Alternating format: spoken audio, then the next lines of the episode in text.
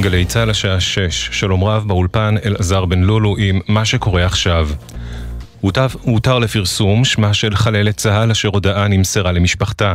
סמל ראשון עומר שרה בנג'ו, בת, בת 20 ממושב גאה, בכרית איסוף יבשתי בגדוד 869 עוצבת הגליל. נהרגה הבוקר כתוצאה משיגור שבוצע משטח לבנון לבסיס בצפון הארץ. יהי זכרה ברוך. בנוסף באותו אירוע נפצע לוחם מילואים מאגף התקשוב באורח קשה וחיילים נוספים באורחים שונים. ראש הממשלה נתניהו החליט, משלחת המשא ומתן לשחרור החטופים לא תצא לקהיר. בהודעת לשכת ראש הממשלה נכתב, לא נמסרה שום הצעה חדשה של חמאס לשחרור חטופינו. מדווח כתבנו המדיני יניר קוזין. ראש המוסד דדי ברנע נפגש אמש עם ראש הממשלה עם שובו ארצה מהפסגה בקהיר. כפי שפרסמנו הבוקר בגלי צה"ל, השאלה שעלתה היא האם לשלוח צוות עבודה זוטר להמשך השיחות במצרים. ראש הממשלה המתין כמה שעות, לאחריהן החליט כי כל עוד עמדת חמאס הבסיסית בנוגע למספר האסירים הביטחוניים שישוחררו ודרישת סיום המלחמה לא משתנה, צוות המשא ומתן מישראל לא ישוב לשיחות. בתוך כך, במטה המשפחות להחזרת החטופים מגנים את ההחלטה ומאיימים על החרפת הצעדים. בזמן שצוות המשא ומתן מקבל מנדט להיות רק מאזן פסיבי, חטופות עוברות אונס וגברים עוברים התעללות קשה. אם ראש הממשלה וחלק מחברי הקבינט חושבים להפקיר חטופים למוות בייסורים ובאדישות, הם יפגשו מיליוני ישראלים המבינים שמחר הם וילדיהם יופקרו שוב על ידי אותם האנשים. לשון תגובת המטה. מוקדם יותר הגישו בני משפחות החטופים לבית הדין הפלילי הבינלאומי בהאג תלונה נגד ראשי חמאס. כתבנו גל ג'רסי מוסר שהעתירה כוללת כאלף דפי עדויות על רצח עם, חטיפת בני אדם, פשעי אלימות מינית, עינויים ואישומים נוספים. גל גלבוע דלל, אחיו של החטוף גיא גלבוע דלל, בקריאה להפעלת לחץ בינלאומי על חמאס. The world cannot stay silent. It is up to other countries to impose sanctions and act against Hamas leaders. The hostages are running out of time. העולם חייב להפסיק לשתוק. מדינות אחרות צריכות להפעיל עיצומים ולפעול נגד ראשי חמאס. לחטופים נגמר הזמן. לאחר מטח הרקטות הבוקר לצפת שגרם למותה של אישה ולפציעת שמונה, צה"ל פתח אחר הצהריים בגל תקיפות נרחב בדרום לבנון. כתבנו הצבאי דורון קדוש מדווח כי מטוסי קרב של חיל האוויר תקפו תשתיות של חיזבאללה.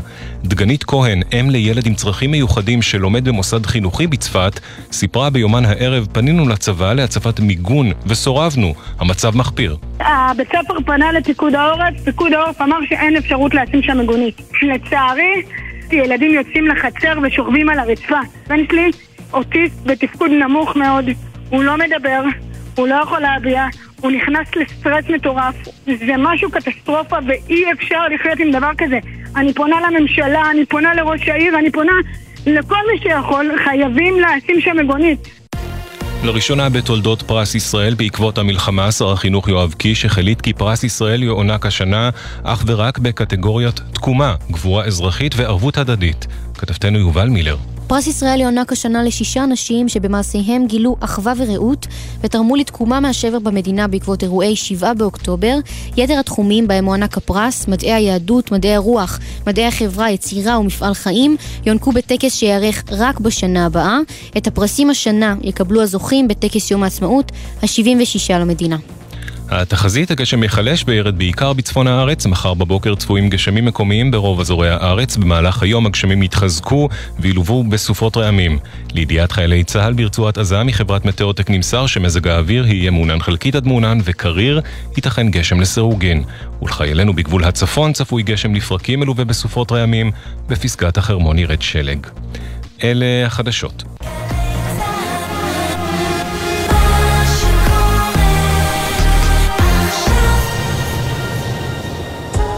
בחסות רויאלטי, המציעה לחברי מועדון לרגל הוולנטיינס הנחות ברכישת תכשיטי יהלומים ושעונים. יום אהבה מלא אהבה. מרויאלטי. בחסות רשת ביתילי, המציעה לכם 25% הנחה על כל הארונות. עם הקולקציה המעוצבת החדשה שלנו, זו יכולה להיות אהבה ממדף ראשון. ביתילי. בחסות אייס, המציעה לכם מבצעים על מוצרים לא רומנטיים. קירה עם ארבע להבות שבמבצע ב-399 שקלים, כדי שתשמרו על אש קטנה. אייס. ישראל במלחמה. עכשיו בגלי צה"ל, ישראל פישר עם החזית הכלכלית. שש וחמש דקות בגלי צה"ל, אנחנו החזית הכלכלית, מיד יהיה פה שר האנרגיה וחבר הקבינט המדיני-ביטחוני אלי כהן, אבל אה, קודם כל אנחנו לצערנו פותחים אה, עם אה, שמה של חללת צה"ל שהותר לפרסום. דורון קדוש, כתבנו לענייני צבא וביטחון, אתה איתנו. כן, שלום ישראל, בדקות האחרונות דובר צה"ל התיר לפרסום את שמה של חללת צה"ל שנהרגה הבוקר הזה מאש חיזבאללה בגבול הצפון, בגבול לבנון. היא נהרגה כתוצאה משיגורי רקטות שבוצעו לעבר מפקדת פיקוד הצפון שנמצאת בצפת. שמה של החללת, סמלת ראשונה, עומר שרה בנג'ו, בת 20, ממושב גאה אה, שירתה בתפקיד בקרית איסוף יבשתי בגדוד 869, כלומר תצפיתנית של אוגדת הגליל, אוגדה 91, וכאמור נהרגה כתוצאה מאותו שיגור שבוצע משטח לבנון ופגע בבסיס במפקדת פיקוד הצפון. נגיד ישראל שבאותו אירוע נפצע גם לוחם מילואים שמשרת באגף התקשוב באורח קשה, ויש עוד שישה חיילים ששירתו בבסיס, שנפצעו באורחים שונים במצב קל ובינוני. כל החיילים שנפצעו כמובן פונו לטיפול רפואי בבתי החולים, בהתחלה בבית החולים זיו בצפת ואז במקומות נוספים בארץ. נגיד ישראל שחלל צה"ל עומר שרה בנג'ו, זיכרונה, זיכרונה לברכה, היא ההרוגה ה-16 בגבול לבנון, בגבול הצפון, מתחילת המלחמה הזו, 16 הרוגים מאש חיזבאללה. הפעם האחרונה הייתה לפני חודש בדיוק, טיל הנ"ט שפגע בכפר יובל והרג את מירה וברק אילון, זיכרונם לברכה. יהי זכר הנופלים ברוך לעד. דורון קדוש, כתבנו לענייני צבא וביטחון, תודה רבה לך. תודה. אם כך, אה, סמלת ראשונה, עומר שרה בנג'ו ממושב גאה, יהי זכרה ברוך. אנחנו אה, נמשיך אה, גם בנושא הזה, גם בנושאים הביטחוניים, כמובן איתך שר אה, אלי כהן, שר האנרגיה והתשתיות וחבר הקבינט המדיני-ביטחוני, שלום. שלום ישראל, אנחנו בהחלט בערב קשה ואני רוצה להשתתף בצערה של משפחת אה, בנג'ו. כולנו מחבקים אותם בשעה הקשה הזאת ומייחלים להחלמת הפצועים. כן, בהחלט. אה, אנחנו עוד אה, נגיע לענייני אנרגיה, אבל אה, בגלל שאנחנו מדברים עכשיו על פורסם שמה של עומר סרבנג'ו ממושב גאה, זכרה לברכה, אנחנו, אתה חבר הקבינט המדיני-ביטחוני, אנחנו רואים את ההסלמה הזו בצפון ביומיים האחרונים, גם אתמול שני פצועים קשה. וברקע יש את ההצעה הצרפתית לאיזשהו אה, הסכם שימנע לפחות מלחמה בצפון. זה נראה לך משהו הגיוני, מה שפורסם לפחות? יש מאמצים מאוד גדולים של ארה"ב ושלושת המדינות הדומיננטיות באירופה, בריטניה, אנגליה וצרפת, ובראשן צרפת, לנסות ולהוביל להסדר מדיני כזה או אחר מול החיזבאללה. חיזבאללה לא מקבלת את ההנחיות מביירות, היא מקבלת את ההנחיות בסופו של דבר אה, מטהרן. אנחנו אה, פועלים אה, כנגד החיזבאללה עם חיסולים ממוקדים מול הבכירים, עם הרחקת הרדואן, עם פגיעה בתשתיות, אבל עדיין כאמור זה לא קצה קצהו של היכולות של צה"ל. הקבינט החליט להתמקד בשלב הנוכחי בעזה. זה לא אומר שאנחנו לא נגיע גם ללבנון, זה אומר בוודאות שאנחנו נגיע לכל אחד שפגע בנו בעיתוי שלנו. מדינת ישראל לא נלחמת רק מול החמאס. בסופו של דבר אתה נלחם כאן מול איראן בגזרות השונות. אה, יש את הניסיונות המדיניים, אה, ואם הניסיונות המדיניים אה, לא יצליחו, אז האופציה הצבאית היא זאת שמונחת על השולחן. אנחנו שומעים את ההתרברבויות של נסראללה מפעם לפעם, אבל הוא בזמן הזה נמצא בבונקר, כמו שסינואר אה, בורח בין החילות אה, בעזה, ואם אה, לא יימצא פתרון מדיני, אז הם יכולים לראות ברחפן או בתמונות מה קורה בעזה, וזה יהיה גורלה של לבנון, לא רק של דרום לבנון, אלא של כל לבנון. השאלה היא, אנחנו אתמול שמענו על ההצעה הצרפתית, ואתמול ראינו סוג של הסלמה בצפון, וגם היום אנחנו רואים את המשך המגמה הזו. כשאנחנו רואים את ההתנהלות הזו, יש בכלל סיכוי להסכם מדיני בנושא הזה? יש, יש סיכוי, אה, מנסים. אה, בעלות הברית, ארצות הברית ואחרות מאוד אה, לא רוצות שתהיה מלחמה. מנסות לייצר איזה נוסחה. אנחנו כמובן צריכים להבטיח שתושבי הצפון יוכלו לחזור לבתיהם, שירגישו שם בביטחון. אני גם חייב לומר דבר אחד, בסוף היום אנחנו צריכים לסמוך קודם כל על עצמנו, ולכן גם תפיסת הביטחון של אה, צה"ל וגורמי הביטחון תשתנה באופן משמעותי לאחר אירועי השביעי לאוקטובר, שזה אומר נוכחות פיזית הרבה יותר משמעותית על כל גבולות המדינה, אה, לרבות הצפון. יש עוד פרק זמן שהנושא של האפשרות לפתרון מדיני נבחן, אבל אנחנו ערוכים גם לפעולה צבאית משמעותית בלבנון עצמה. יש איזו, איזשהו דדליין שאחריו אה, אתם, הקבינט, ממשלת ישראל, תגיד, אנחנו צריכים, רוצים, רוצים, חייבים להחזיר עכשיו את השקט לצפון, לא יכול להיות שכבר כל כך הרבה זמן תושבי הצפון אה, אה, נמצאים מחוץ לבתיהם, ואז הקבינט יקבל החלטה בעצם אה, להרחיק את חיזבאללה בכוח מהגבול כדי להבטיח את ביטחון תושבינו. אכן, חייבים להחזיר את תושבי הצפון לבתיהם. אני ביקרתי אותם גם ביישובי הצפון, גם במלונות שבהם הם אה, נמצאים עצמם. יש כמובן דיונים על ה...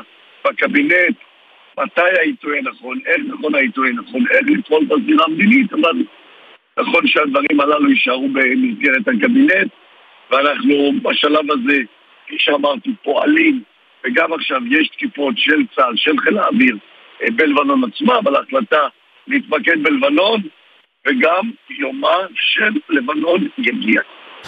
ועוד uh, בנושאים uh, הביטחוניים, אנחנו שומעים כבר זמן רב על המגעים uh, לעסקת חטופים נוספת, וממש לפני כמה דקות פורסם שראש הממשלה נתניהו מנע יציאת צוות לקהיר, בגלל שהחמאס לא הציגו איזושהי התקדמות מבחינתם בתנאים שלהם לעסקה שכזו. אתה חושב שזהו צעד נבון? אני חושב שאנחנו מנהלים כאן משא ומתן מורכב. אני יודע שיש לנו מחויבות עליונה להחזיר את כל החטופים למשפחותיהם.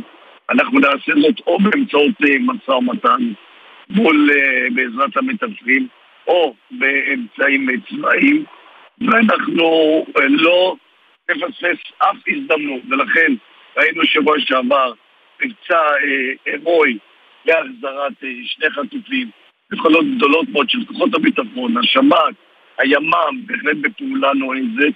היה ישיבה אה, בצרפת, אה, החמאס עלה על עץ גבוה מדי. אנחנו מוכנים לשלם מחירים אה, כואבים ומשמעותיים להחזיר את החטופים. כולל שחרור אסירים עם דם על הידיים למשל? אבל זה לא יהיה בכל מחיר. ישראל ביום חמישי האחרון בישיבת הקבינט סקר ראש המוסד את הדברים, את התקדמות המשא ומתן, קיבל הנחיות גליות מראש הממשלה ומחברי הקבינט בעניין הקווים האדומים הרלוונטיים לקראת אה, המשך, אה, המשך השיחות, ולכן זה לא יהיה נכון להתייחס לפרט כזה או לפרט אחר. אנחנו מחויבים, אנחנו נפעל, הוכחנו שאנחנו יודעים להגיע לכל מקום, ואנחנו נדאג להחזיר את החטופים. עכשיו ברשותך אני רוצה לעבור גם לנושא שקשור מאוד לביטחון, אבל גם uh, לתחומי uh, אחריות משרדך. בשבועיים האחרונים יש uh, איזושהי סוג של סערה או, או פאניקה אפילו ב- בישראל, בגלל החשש מה יקרה אם תתלקח החזית הצפונית. אחד התרחישים שאני יודע שהוצגו גם לגורמי הביטחון, הוא תרחיש שבו יהיו, יהיו שיבושים קשים מאוד באספקת החשמל. החשמל למדינת ישראל. אה, עד כמה התרחיש הזה הגיוני לפי מה שאתה רואה בשיחות עם גורמים בתחום האנרגיה שתחת אחריות משרדך? בישראל יש מגוון של תרחישים. כמובן שמתקני האנרגיה זה מוקד שהוא מהווה, שנמצא אה, תחת איום. לכן אנחנו נערכים גם עם כוחות הביטחון, גם עם אה, חיל הים, גם עם לקחים מסוימים שיושמו מאז אירועי השביעי לאוקטובר.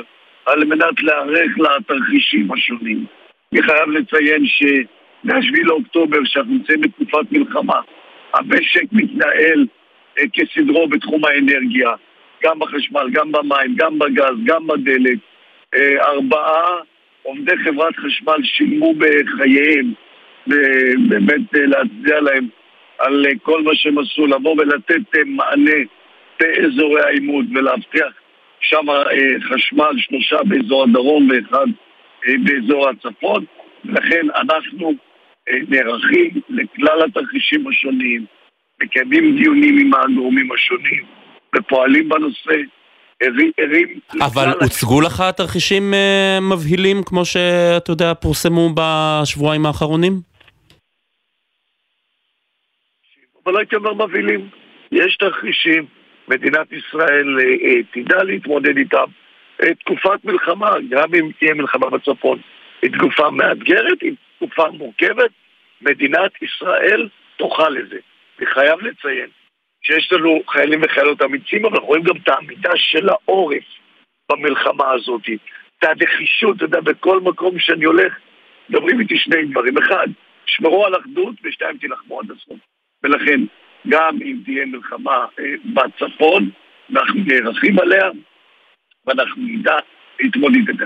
יש תרחישים, אבל לא מבינים. כן, אה, ועוד אה, משהו, אתה יודע, אחד מהדברים שקשורים במשק האנרגיה זה, זה התחום הגיאופוליטי.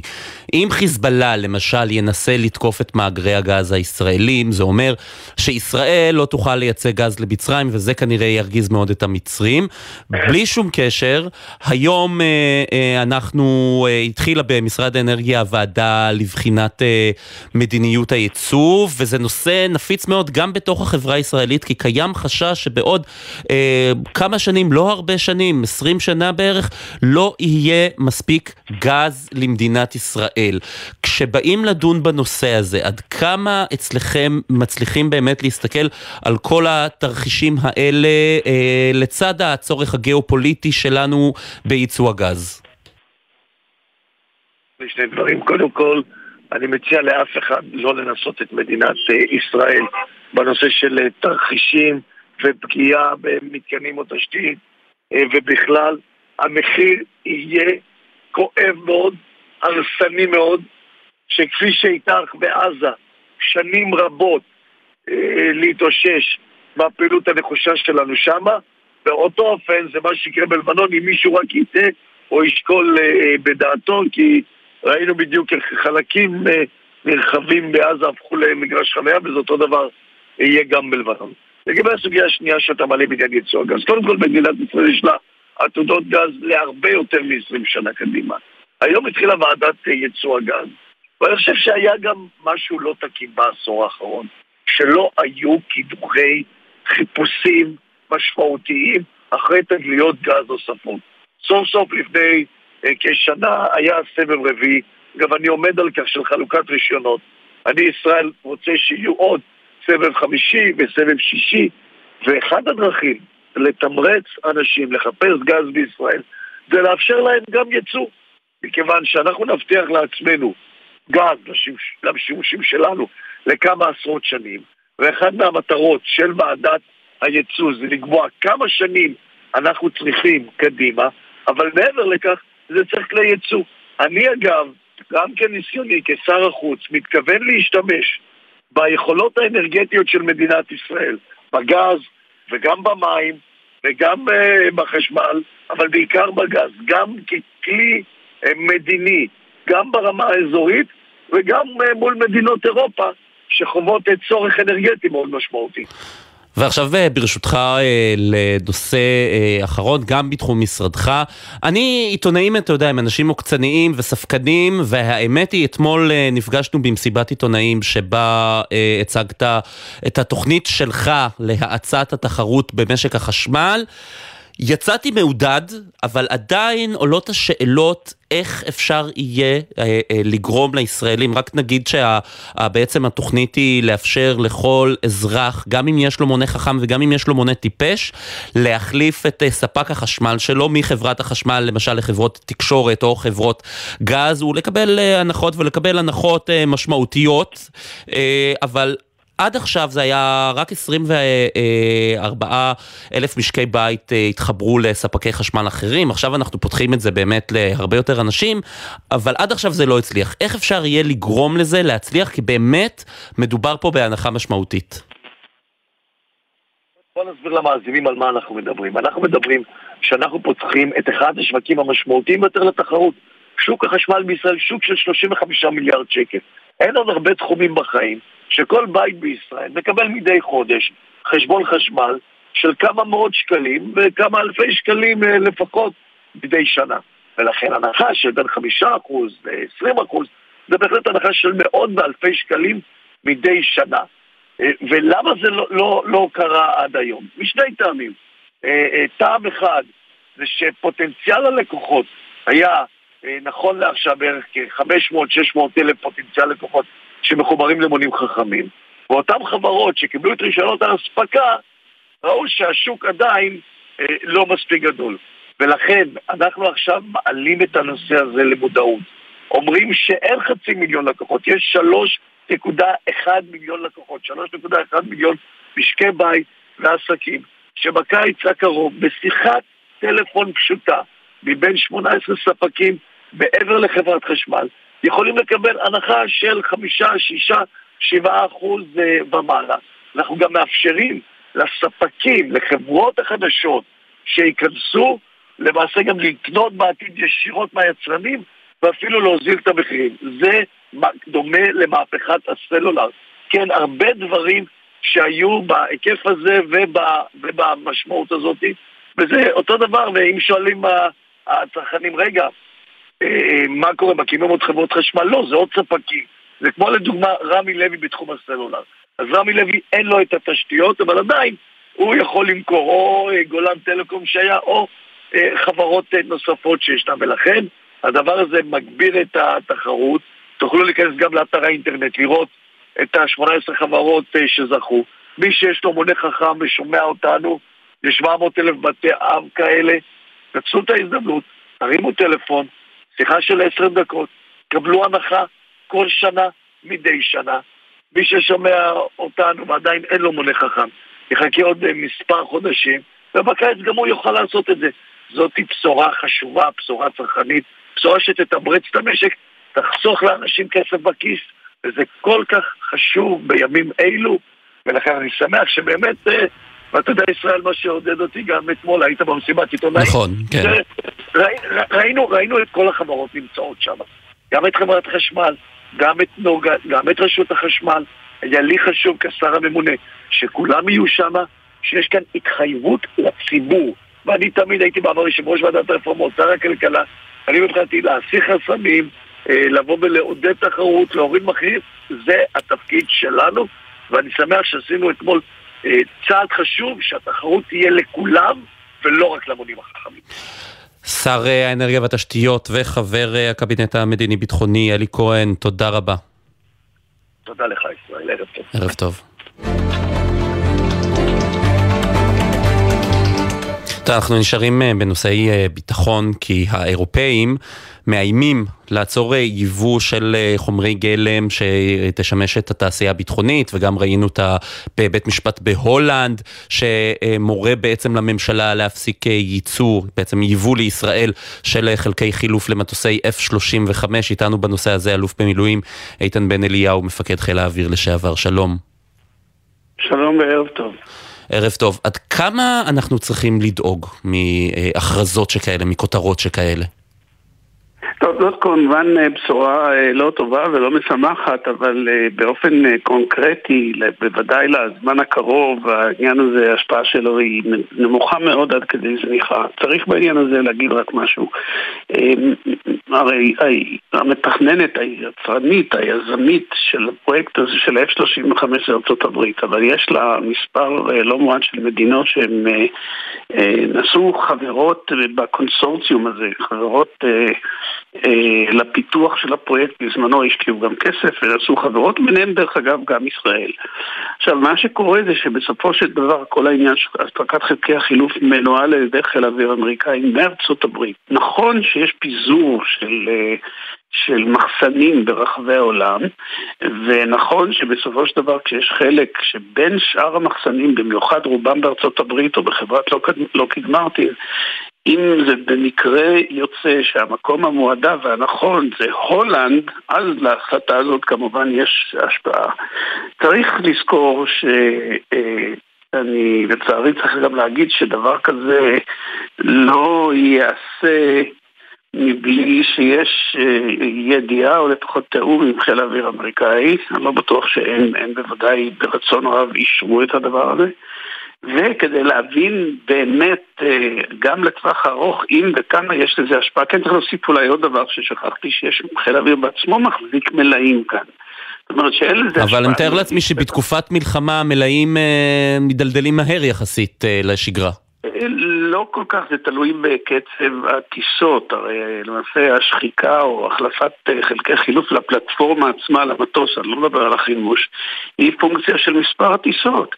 לדעתי מספר הטיסות היום הם לא באופן דרמטי ואפילו בכלל לא יותר מאשר ביום אימונים רגיל. ביום אימונים רגיל הטייסות טסות באופן מלא, יום ולילה. ושם הן משתתפות כחלק מכל משימות חיל האוויר. אז זה לא, זה לא קריטי, אבל בשביל לענות את התשובה גם לטווח הארוך יותר, צריך uh, לסיים, uh, צריך להמתין עד שחיל האוויר יעשה את הבדיקה המדוקדקת שלו בדיוק וכמה ולאיזה טווח הדבר הזה עלול uh, להשפיע. עד אז זה בוודאי גם משתנה וייסוג לאחור, אבל שורה תחתונה, השפעה מיידית אין לזה, השפעה חמורה אין לזה, אבל השפעה יש לזה. כן, אבל אה, אתה יודע, אנחנו תלויים הרבה מאוד בעצם באספקת אה, ציוד ביטחוני מארצות הברית. אנחנו רואים את שינוי האווירה ב- ב- באירופה, בחלק מהמדינות, למרות שבהולנד אה, אה, זה מי שזכה בבחירות למעשה הוא איש אה, ימין. אנחנו רואים את ה, בעצם את, ה, את, את שינוי המגמה שם. הוא פרויקט כמו F-35 מחולק בעצם בין כל המדינות האלה, ויכול להיות שתהיה מין קואליציה כזו שתגיד לנו, וואלה ישראל אנחנו לא מסכימים עם... אה, הפעילויות שלכם, אה, אנחנו אה, הולכים בעצם, מסרבים, כולם כגוש אחד חוץ מהאמריקאים, מסרבים למכור לכם חלקים. תראה, אני יכול לתאר לך עוד רשימה ארוכה של תסריטים סופר חמורים ונשאל את עצמנו מה יקרה אם זה יהיה. אני חושב שהמרחק בין זה שבקושי מדינה אחת כמו הולנד, שהוא מחסן אחד קטן יחסית לכל מחסניה, זה לא דווקא באירופה, בעולם כולו.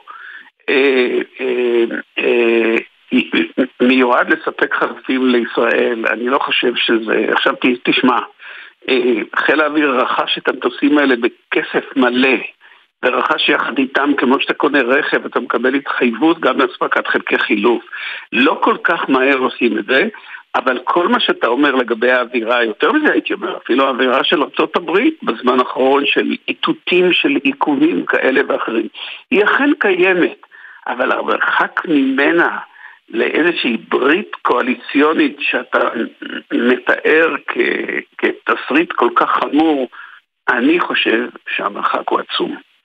אנחנו מדברים אה, גם ביום אה, שבו ראינו עוד אה, מתקפה של חיזבאללה בצפון, בעצם יומיים של הסלמה, סמלת ראשונה עומר סרבנג'ו נפלה היום כתוצאה מפגיעת טיל. עד כמה ישראל יכולה בעיניך לספוג את אה, מתיחת החבל הזו של חיזבאללה בכל פעם מחדש הוא מנסה לאתגר אותנו עוד ועוד ועוד ועוד? זה באמת, אה, זו שאלה באמת אה, במקום. זה לא, זה, ישראל זה תלוי, זאת אומרת, אנחנו מסתכלים על זה בכמה היבטים. מבחינה צבאית, חיל אוויר ערוך, לא חיל אוויר, סליחה, צה"ל כולו, ערוך ומוכן, כולל עם תוכניות. אה, אה, לפתוח במתקפה מרחיבה כנגד, אה, כנגד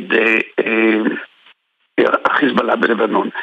אבל אם יש משהו, אני לא יודע בדיוק אם לקרוא לזה בולם, אבל יש משהו שגורם שצריך לתת את ההוראה, זה כמובן מדינת ישראל.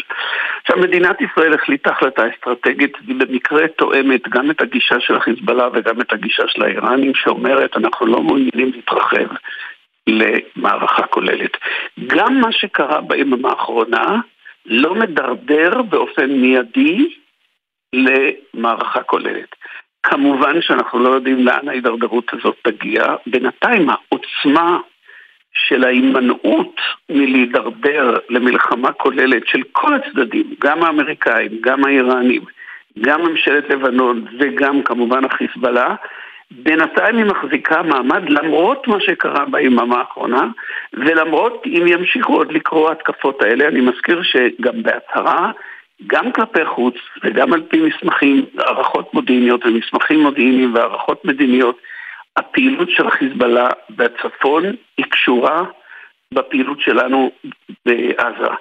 והמבחן העיקרי, אם אנחנו נראה שאנחנו מגיעים לאיזשהו הסדר, שיש רגיעה בעזה, ועדיין עוצמת האש מלבנון נמשכת, אז זה כמובן שינוי כולל של, של, של כללי המשחק, וזה יחייב, יחייב, זה לא רק עניין של הערכה, זה יחייב תגובה ישראלית יותר מרחיבה. אז שוב, לומר בקצרה, כל עוד בעזה זה נמשך, אז ההתגרויות האלה הלוך ושוב בינינו לבין החיזבאללה יימשכו. האם אנחנו עדיין יכולים ויש מרחב להחזיק מעמד במצב הזה? התשובה היא כן, וזאת המדיניות של שני הצדדים. אלוף במילואים איתן בן אליהו, מפקד חיל האוויר לשעבר, תודה רבה לך. כל טוב וערב טוב. ערב טוב. אנחנו יוצאים לכמה הודעות ומיד אה, נחזור גם עם נתוני נדל"ן שמתפרסמים היום, גם הקרב על העלאת המס על סיגריות, ואולי ננסה לקלקל קצת את אה, חג האהבה שחל היום, וכמובן, כמובן, כמובן, שנרים לעסקים מהדרום. מיד חוזרים. אתם מאזינים לגלי צה"ל. קאטה גרופ במבצע לעמיתי קרנות השוטרים. הטבות בלעדיות על 16 המיזמים בפתח תקווה. כוכבית 9816 ובאתר קרנות השוטרים. קרנות השוטרים קודם כל בשבילך. בצלאל אקדמיה לאומנות ועיצוב ירושלים פתחה את ההרשמה ומזמינה אתכם ליום פתוח לתואר ראשון ולתואר שני ב-19 בפברואר. אנחנו כאן למענכם, עם מעטפת תמיכה נרחבת ועם מערך תמיכה רגשי לכלל הסטודנטים והסטודנטיות. תמיד כאן. תמיד בצלאל. לפרטים נוספים חפשו יום פתוח בצלאל. גלי צה"ל, מדברים מהשטח, שומעים מהשטח. אנשים שנולדו לפני שנת 1990 לא מכירים את זה. הגענו עד לעוטף, לכל היחידות שמשנעות את כל הדברים לתוך הרצועה, כדי שכולם יוכלו לשמוע את הבית. היינו שומעים אותך, היינו שומעים את אילנה דיין. כשאתם שם בפנים אתם מרגישים אותנו מאחורה, מחבקים אתכם? וואו, ממש, ממש. כמה סוללות צריך לדבר הזה, אני אפילו לא יודעת. זה לא יספיק, קח כל הקופסה. סומכת עליך שזה יגיע לכל החיילים בפנים, שישמעו, אוהבים אותם. אני יכולה לתת לך חיבוק, מותר לי? תודה, תודה רבה. בהצלחה לכולכם. תודה. גלי צה"ל, פה איתכם, בכל מקום, בכל זמן. לא בוקר טוב עד שכולם וכולן יחזרו. אני ירדן פיבקו, הבת של איציק גלרנטר, שחטוף בעזה כבר 131 ימים. אבא, רציתי לנצל את הפלטפורמה כדי למסור לך שכולנו מאוד מאוד מתגעגעים, מחכים לך, שולחים לך אנרגיות וכוחות להחזיק מעמד עוד קצת ולחזור אלינו בריא ושלם. בוקר טוב ישראל עם משפחות החטופים, מצפים לכולם בבית.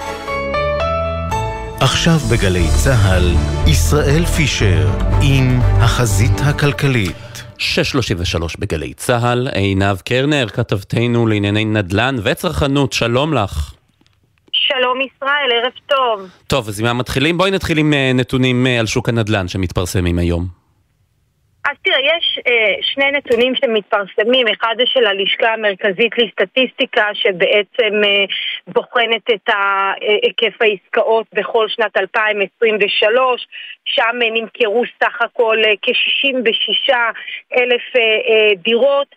כאשר אנחנו מדברים ישראל על ירידה חדה של כ-35 אחוזים ביחס לשנה הקודמת, לשנת 2022, 42 אחוז מסך כל הדירות שנמכרו הן דירות חדשות ושם הירידה של כ-30 אחוז בין הערים המובילות אה, במספר הדירות שנמכרו, יש את ירושלים, את אשקלון, אה, נתיבות ובדירות יד שנייה מובילות חיפה, באר שבע וירושלים. וגם על uh, מספר הדירות שנמכרו ברבעון הרביעי של uh, שנת 2023 רואים את הירידה החדה, uh, סך הכל שבעצם ירידה של יותר מ-18% uh, ביחס לרבעון החולף.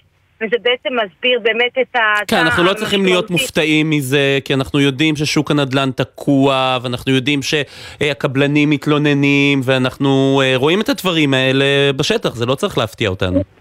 Thanks. נכון, אה, זה לא. מפתיע, אבל זה כן עוד נורת אזהרה שכבר מגיעה בחודשים האחרונים ישראל. אני מזכירה לך גם הירידה החדה בהיקף התחלות הבנייה. זה נכון שהירידה ב- בעסקאות נובעת בין היתר מהריבית הגבוהה במשק, ודווקא בדצמבר, אגב, ראינו איזשהו סוג של התאוששות. ביחס לנובמבר למשל, רואים איזשהו גידול מאוד חד של 47 אחוזים. אבל שוב, זה, זה מאוד uh, יחסי, וכמובן שביחס לדצמבר 2022, אז אנחנו רואים שהירידה היא של 15 אחוז. אני אעבור עכשיו ברשותך לנתונים של הכלכלנית הראשית אה, באוצר. עכשיו כן. אנחנו באמת... הכלכלן הראשי. כן.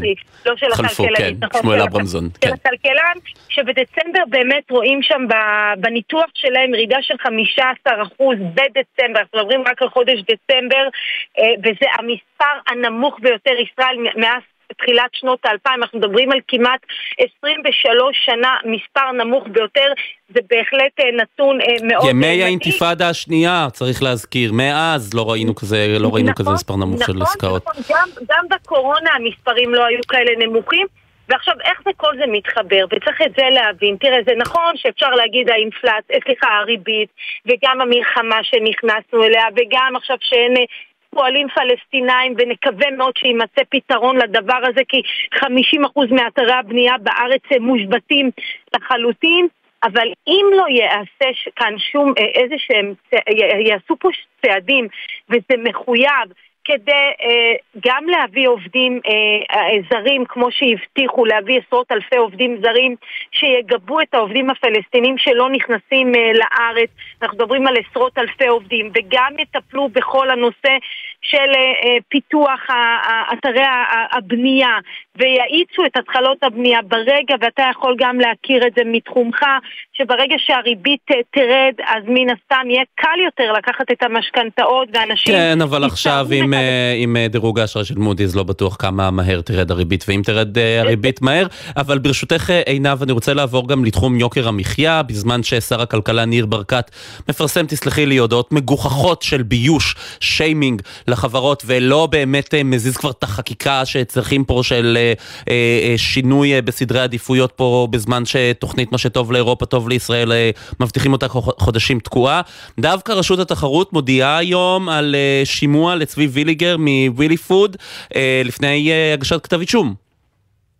נכון, אז אה, תראה, אז בעצם זה בהחלט החברה השנייה שבעצם מוזמנת לשימוע. לפני כחודשיים זאת הייתה אה, שטראוס ובחיריה, היום זאת חברת וילי פוד והיושב ראש אה, צבי ויליגר, שבעצם אה, אה, החשד שם זה שהיה איזשהו איתות להעלאות המחירים, אנחנו מדברים ישראל על פרשת אה, תיאום המחירים, הפרשה המדוברת הגדולה שמתנהלת אה, כבר אה, כש, כשנתיים, אה, אבל אה, אה, ממה שעולה מהודעת כן. רשות התחרות, הוא בעצם מוטט באמצעות התקשורת על העלאות המחירים, ובאחת הפעמים גם אמר, אה, אחרי חג השבועות אנחנו נבחן אילו מוצרים אה, ליחקר ובכמה, סוג של איתות אה, למתחרים וגם הסדר כובל, כך לפי רשות התחרות. אבל תראה ישראל, הזכרת קודם גם את השר ברקת.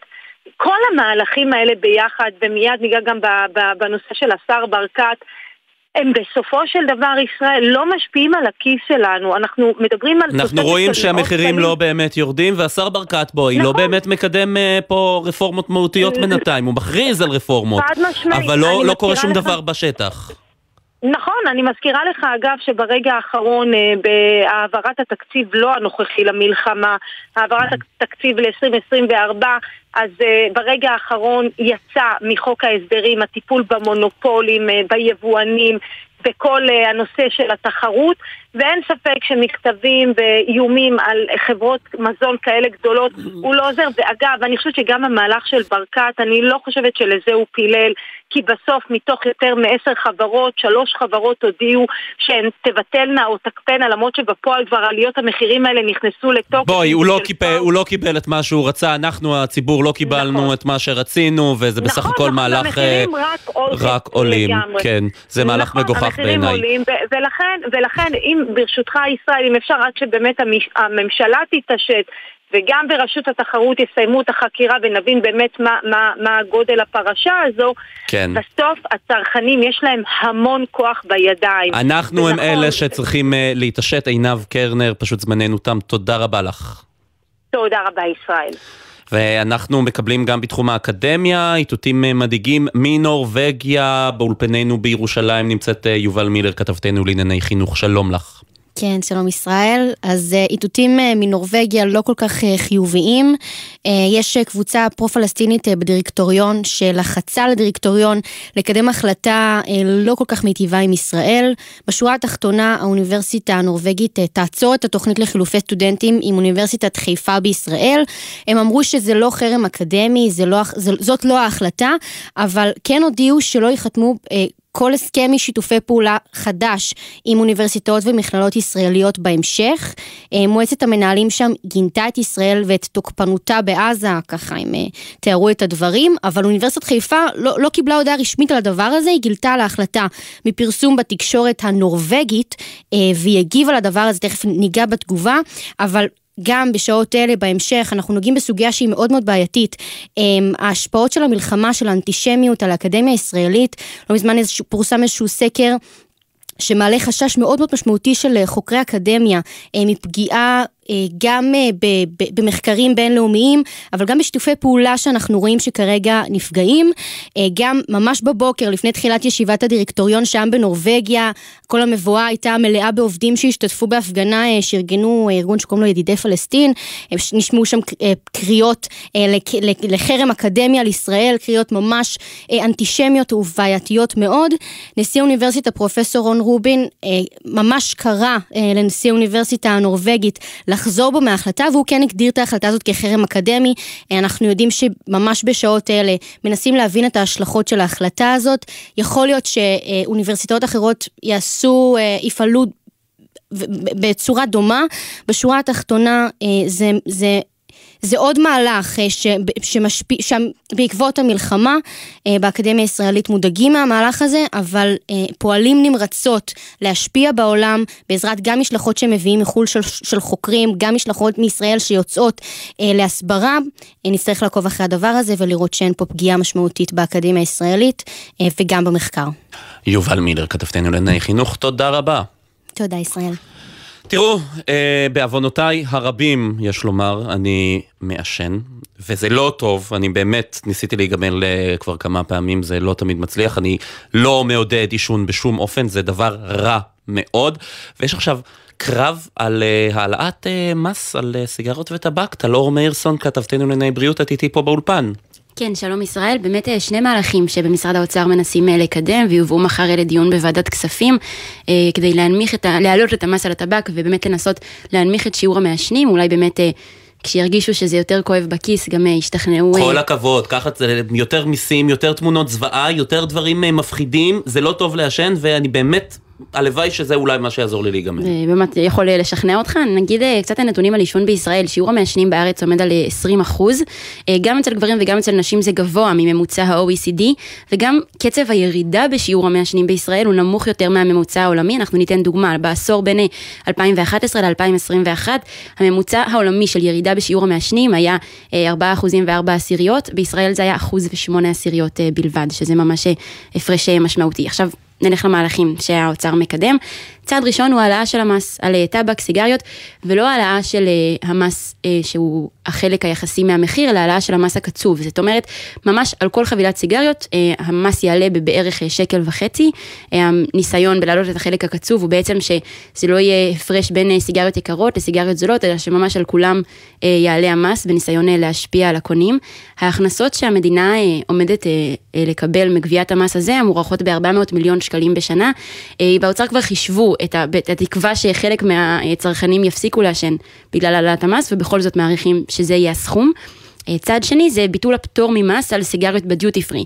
בטח אתה מכיר... אנחנו רואים אנשים חוזרים מהדיוטי פרי, מהמיסים, ואז רבים עם המוכסים, כמה קופסאות, כמה פקטים בדיוק מותר להביא, וזה, אז עכשיו זהו, אין יותר פטור ממס בדיוטי פרי. אז זה מה שרוצים לעשות, ובדיוק הפקטים זה הבעיה. בעצם זה שלא רק יש פטור ממס, זה גם מגיע בחבילות של עשר קופסאות, ומעודד אנשים רק לעשן יותר, גם אנשים שמספרים שהם כבר הפסיקו לעשן, עוברים בדיוטי פרי, רואים שזה כל כך זול, ההערכה היא שזה 40 אחוז זול יותר, וגם ש-8 עד 10 אחוזים מהסיגריות שנרכשות, בארץ נרכשות בדיוטי פרי, שזה מאוד משמעותי. וואו, זה הרבה, לא ידעתי שזה כל כך הרבה, זה, זה באמת משמעותי. באמת וואו. מאוד משמעותי, ובאמת רוצים לבטל את המס, את הפטור ממס שם. ההכנסות של המדינה מהשינוי הזה מוערכות ב-100 מיליון שקלים בשנה. עכשיו, כמובן, יש מי שמתנגד למהלכים האלה. נתחיל... תני לי לנחש, חברות הסיגריות, אוי ואבוי. חברות הסיגריות כמובן, ואליהן מצטרפת גם מרשות שדות התעופה, שה... סיגריות בדיוטי פרי זו הכנסה מאוד משמעותית עבורם, אנשים גם נכנסים מהדיוטי פרי בשביל הסיגריות ויוצאים עם מוצרים נוספים.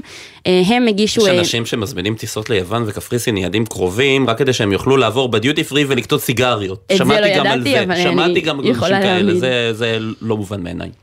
לגמרי, אז נגיד שבאמת תזכיר החוק פורסם להערות הציבור ורשות שדות התעופה טענה שם שההכנסות מהפעילות המסחרית של רשות שדות התעופה מאפשרות לפתח את הפעילות התעופתית בישראל ושאם לא יהיה, יהיה מס על הסיגריות, ההכנסות שלהם ייפגעו משמעותית. סליחי לי, זה שטויות נשמע לי. אז משרד האוצר הגיבו להם שבאמת מה שייפגע אולי זה הרווחים של רשות, רשות שדות התעופה ובאופן מאוד מאוד מצומצם כמה מיזמי פיתוח, אבל לא משהו משמעותי.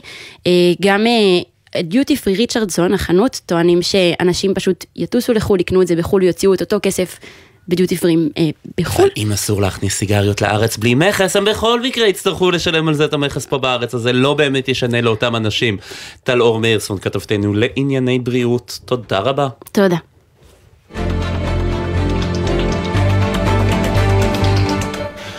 ולנטיינס דיי היום, כן, כן, אותו אה, חג שהפך להיות אה, מין סוג של אה, חג, אה, לא יודע להגיד אם חג צרכני, אני רואה את כל המבצעים והפרסומות אפילו בתחילת התוכנית הזו, היה במיוחד לוולנטיינס, אה, חג אהבה, כל מיני מבצעים של תכשיטים, שוקולדים אה, ודברים כאלה. אה, איתנו נמצא עכשיו דוקטור אלי קוק, מומחה להיסטוריה כלכלית, תרבות הצריכה, אוניברסיטת חיפה, שלום. שלום.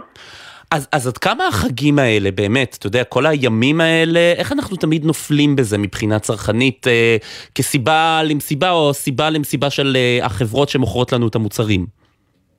תשמע, זה באמת, בתור מומחה לארצות הברית, זה פשוט אמריקניזציה של ישראל. תמיד אני צוחק שההלם תרבות אולי הכי גדול שישראלים פוגשים כשמגיעים לארצות הברית, אם יוצא להם להיות בממוריאל דיי, שזה יום הזיכרון, אתה יודע, אמור להיות יום לזכר חיילים שנפלו, רק ש Memorial Day בארצות הברית, מי שמכיר, זה Memorial Day sale, זה המבצעים בקניונים וכולי. כלומר, האמריקאים אפילו הפכו את יום הזיכרון אה, לחג ש, אה, אה, קפיטליסטי שצריך לעשות ממנו כסף, וככה זה כל השנה. כלומר, ארצות הברית מתחיל להיות קצת ככה, להרגיש ככה פה. העיצוב של המקומות מדלג לו מה-Thanksgiving, שזה כזה בצבעים של הסתיו, ואז כולם קונים, ואז בלק פריידיי כמובן, שזה הרגע הכי חשוב. תשמע, בבלק פריידיי הייתי בארצות הברית ב-2008 פעם אחת, בבלק פריידיי. זו הייתה הפעם הראשונה שלי בארצות הברית, זה היה בדרום ארצות הברית, והייתי שם באיזה וואי, קניון, וואי. ופשוט רמסו אותי, אנשים הפילו אותי על הרצפה, לא הבנתי, לא, זה, זה היה משוגע לחלוטין, זה מטורף לגמרי. באתי להגיד לך, יש לך מזל שיצאת שם בחיים, יש אנשים שבאמת, סיפורים באמת מזעזעים של אנשים שממש נרמסו למוות, Valentine's Day, אתה יודע, מגיע החורף, היה כבר כריסמס, כולם קצת בדיכאון, אז צריך תירוץ לפתוח שוב את הארנק, 26 מיליארד דולר אמריקאים הוציאו שנה שעברה רק בוולנטיינס דיי. 26 מיליארד דולר רק בוולנטיינס דיי בשנה שעברה? כן, האמת היא שהאמת היא, האמריקאים קצת מודאגים, כי מבחינה של... מספר האנשים שחוגגים ולנטיינס, יש דווקא ירידה. יש מחקרים מאוד מעניינים שמראים קודם כל בעיה בארצות הברית שיש ממש מגפה של בדידות. יש הרבה אנשים שבמיוחד צעירים, אולי בגלל הטלפונים, אולי הסושיאל מדיה, מי יודע שהם פשוט לא בזוגיות, ולכן יש פחות אנשים שקונים, יש גם כאלה שבאמת חושבים שזה חג צרכני מדי, אז דווקא תאגידי הענק האמריקאים קצת מודאגים שזה רק 26 מיליארד דולר, הם ציפו ליותר. אוי אוי אוי, ממש מרחם עליהם. אבל יש ניסיון לייבא את זה גם אלינו, הוא מצליח במידה מוגבלת, צריך להגיד. זהו, אני באמת חושב שמה שאתם רואים בישראל הוא, הוא זה נכון, אנחנו רואים את זה, זה מורגש, אבל זה כסף קטן לעומת אמריקה, ואני אומר את זה במובן החיובי, כלומר, אני באמת שמח שבסופו של דבר לא באמת הבאנו עד הסוף את, התר, את התרבות הצרכנית הזאת, וצריך להגיד, בסופו של דבר מדובר בחג שאתה יודע, במקום uh, לעשות איזושהי ג'סטה רומנטית uh, לבן זוג או בת זוג שלך, uh, או לכתוב להם איזה שיר או משהו כזה, אתה פשט קונה... הרי כל הקטע של הוולנטיינס התחיל מכרטיסי ברכה בכלל, בבריטניה, אם אני לא טועה, וזה איכשהו הפך לחג שככל שאתה קונה מתנה גדולה יותר או מזמין מסעדה יקרה יותר, רק ככה אתה באמת מכבד את uh, בן בת הזוג שלך. זאת אומרת, כל האלמנט של uh, הפגנת חיבה או אהבה הפך להיות אלמנט של צרכנות. אם אתה לא קונה לי, זה לא שווה כלום.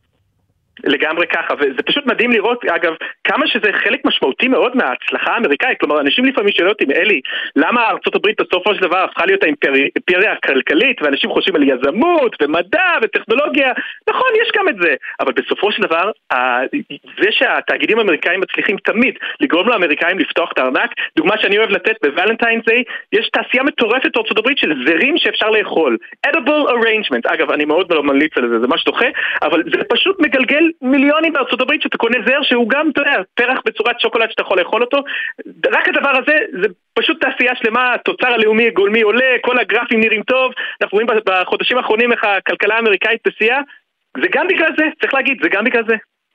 תראה, אני שמעתי פעם שכל הקטע של יהלום בטבעת אירוסין, זה התחיל בכלל מקמפיין פרסומות של חברת יהלומים, שאמר ש, ש, ש, ש, שככה אה, בעצם מציעים אירוסין, ומשם זה תפס בכל העולם. אז זה עוד דוגמה לתרבות הצריכה. זה ממש נכון, ואני יכול להגיד לך, יש סיפור קורע על איך שהאמריקאים המציאו את הארוחת בוקר, אה, ואני לא יודע, פרסומות בארצות הברית, אתה רואה את המיץ תפוזים אה, בארוחת בוקר בפרסומות, זה בגלל הלובי של התפוזים, היה להם מלא תפוזים בפלורידה, לא ידעו מה לעשות איתם, אמרו בוא נמציא משהו שבבוקר כדאי לך לשתות מיץ תפוזים. ועד היום אמריקאים שותים מיץ תפוזים בבוקר, זה מה שעושים, כי אמרו להם.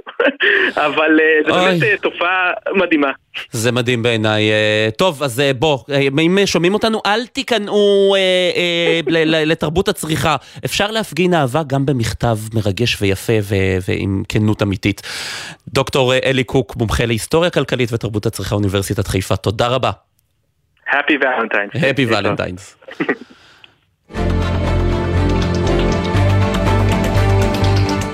טוב, אז אחרי שחירבנו קצת את הוולנטיינס דיי, אנחנו נרים פה לעסקים עכשיו. היום uh, עסקים מהדרום, רק נגיד, uh, אם אתם בעלי עסקים מהדרום, מהצפון, או עסקים של מילואימניקים, אנחנו מזמינים אתכם לשלוח לנו מייל ל-glz.כלכלית ב-c שטרודל gmail.com glz.כלכלית שטרודל gmail.com נעלה אתכם גם לשידור, נרים גם לעסק שלכם, ואתם מוזמנים גם להגיב על uh, דברים נוספים שאתם שומעים איתנו. ועכשיו נמצאת איתנו איתנו מירה אקרמן, בעלת העסק 3D Art, תלת מימד, האומנות תלת מימנית, משדרות, שלום. ערב טוב. ערב טוב, אה, איפה את נמצאת עכשיו, בשדרות? אני עכשיו נמצאת באשקלון. אנחנו שדרותים, אנחנו עברנו לנתניה, ואני מלמדת גם באשקלון, אז אני מגיעה לפה שלוש פעמים בשבוע. ומה בעצם, ספרי לי קצת על העסק, מה אתם עושים, איזה הדפסות תלת מימד למשל אתם עושים? הדפסות בתלת מימד, אה, אנחנו מדפיסים אה, מחזיקי מפתחות עם, עם שם, בעצם הרעיון של העסק הוא להדפיס כל דבר שהוא אה, בעיצוב אה, אישי. זה יכול להתחיל ממחזיקי מפתחות עם אה, שם, אה, כשזה רק השם מופיע במחזיק מפתחות, זה יכול להיות מחזיק מפתחות עם לוגו של אה, מועצה אה, אזורית, לוגו של למשל קבוצת כדורגל, זה יכול להיות מחזיק מפתחות כמתנה שמחלקים למשל בחוג למחול, או כל, כל דבר בעצם שאתה יכול להדפיס עליו לוגו. זה יכול להיות מנורות גם לילה, מנורות לילה עם שמות, שהשם תלוי על הקיר עם מנורה לתינוקות, יכול להיות סימניות עם מסר. אוי, זה נשמע ממש אה, מגניב, אני חייב להגיד. זה מגניב, זה צבעוני, זה מיוחד, אה, יש לנו מעמדים לטלפון. אה, ומה קרה, ומה כל... קרה מאז המלחמה בעצם, מאז שבעה באוקטובר?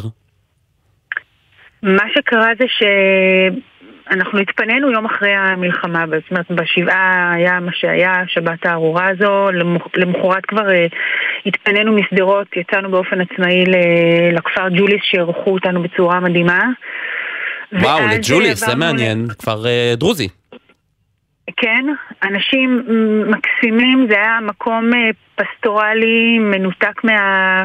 מכל מה שעברנו ב... בשבת, והיינו שם כשבוע. לאחר מכן אה, התארחנו בבית של משפחה בכפר סבא, ואחר כך עברנו לנתניה, אה, לדירה שהייתה דירה ריקה, ובזכות אנשים מדהימים אנחנו תוך יומיים ריהטנו את הדירה, ממש. אה, וואו. זה היה פשוט מעורר פשוט תדהמה. ריהטנו את הדירה, הגיעו לנו מצרכים, אנשים שכל הזמן תושבי הבניין. ובזמן הזה עובדים? העסק עובד או... לא, עכשיו לא? העסק לא עבד. אחרי תקופה מסוימת, ככה שגם אה, אפשר היה להגיע לשדרות, אה, אז אה, בעלי, שהוא בעצם, הוא זה שעובד עם העסק, הוא אחראי על, ה, על העיצוב של ההדפסות וגם על כל קטע היצרני, התפעולי, אני יותר בתחום השיווקי. הוא נסע לשדרות ככה כמה פעמים והביא את המדפסות. ואז התחלנו לחפש אה, פשוט אה, ירידים והתחלנו להפיץ וזה היה פשוט מדהים, בתי ספר שעשו ירידים במיוחד למפונים. זה אה, מחמם תמיד את, ה... את הלב לשמוע, והיום אפשר לפנות אליכם, להגיע אליכם? בוודאי, כן. מגיעים אלינו מבתי ספר. אז איך אפשר לפנות אליכם? תני את הפרטים שניתן למאזינים. קודם כל בטלפון של עמנואל, זה הבעל שלי. כן, מה המספר? שהוא בעצם האיש מאחורי העסק 054. כן. 664. כן. 1313. 054-664-1313, נכון? כן. אני חוזר, 054-664-1313, 3D Art. אה, נכון. אה, בואו נרים לעסקים בשדרות, בואו נראה לנו שאנחנו אה, אה, מרימים לעסקים בשדרות. מירה אקרמן, תודה רבה לך. תודה רבה לכם, ותודה לכולם באמת על העזרה ועל הנכונות. זה אה. לא ברור מאליו בכלל. כן, כן, זה עם ישראל במיטבו. לגמרי. תודה רבה.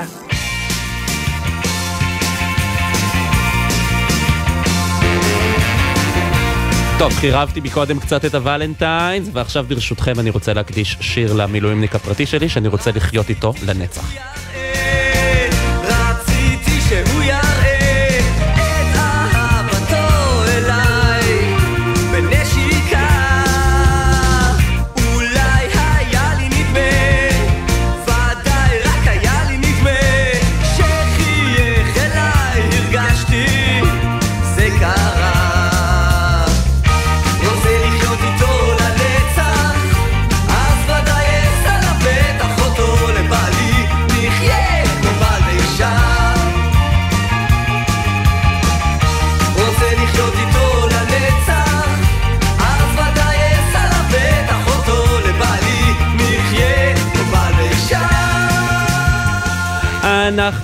מסיימים את החזית הכלכלית היום. נגיד תודה למאי נבון על ההפקה, על הביצוע הטכני אור הזאב מטלון, בפיקוח הטכני אורה מרגלית, בדיגיטל יוסי ריס, מיד אחרינו מזל מועלם ועידן קבלר עם המשך הדיווחים. אני ישראל פישר, אנחנו החזית הכלכלית, ואלה כרך תשע עם איתו לנצח. קיוויתי שהוא יגיד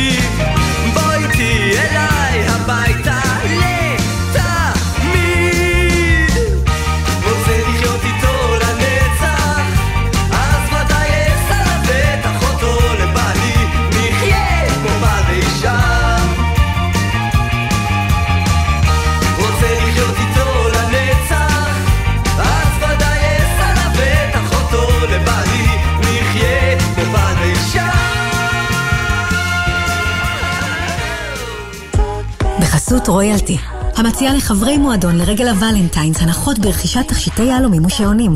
יום אהבה מלא אהבה. מרויאלטי. בחסות סיטרואן, המציעה תנאי רכישה מותאמים אישית, עד 100% מימון מסובסד ובמחירון חדש. לנהיגת מבחן חייגו כוכבית 4989. סיטרואן, כפוף לתקנון. בחסות רשת ביתילי, המציעה לכם 25% הנחה על כל הארונות. עם הקולקציה המעוצבת החדשה שלנו, זו יכולה להיות אהבה ממדף ראשון. ביתילי. בחסות זאפ, המזמינה אתכם ל-Happy Friday. מהיום, כל יום שישי מבצע אחר באתר זאפ. אז מחכים לכם בכל שישי ב-Happy Friday בזאפ. כפוף לתקנון. אתם מאזינים לגלי צה"ל. יצא לאור, הגיליון החדש של מערכות. איך הפך צה"ל מחיל פרשים לצבא ההייטק. על למידה מבצעית במלחמה, ומה היה קורה אילו רק הקשבנו לסינואר. הגיליון זמין באתר מערכות. נהגים, זכרו, עצירה בשולי הכביש מסוכנת מאוד. הולך רגל או רכב העומדים בשול הדרך מפריעים לתנועה ומסכנים את עצמם ואת משתמשי הדרך האחרים. אם לא מדובר במצב חירום שאינו מאפשר את המשך הנסיעה, המשיכו עד נקודת עצירה מסודרת קרובה, כמו תחנת דלק, וייצרו שם באופן בטוח. למידע נוסף חפשו אסק חלבד. כיצד מתמודדת הקהילה היהודית בצרפת עם גילויי האנטישמיות הגוברים בתקופת המלחמה? באילו דרכים והאם בכלל פועלות הרשויות בצרפת למיגור התופעה? ומה ניתן ללמוד מכך על יחסי ישראל עם התפוצות? ביקשתי מהילדים שלי לא לשים כיפה ברחוב, לא להראות שאנחנו יודעים. הדוקטור אלעזר בן לולו בפרק מיוחד של ההסכת שבט אחים ואחיות על מחיר המלחמה בקרב יהודי צרפת. עכשיו באתר וביישומון גל"צ גלגלצ ובכל מקום שאתם מאזינים להסכתים שלכם. מיד אחרי החדשות, עידן קבלר ומזל מועלם.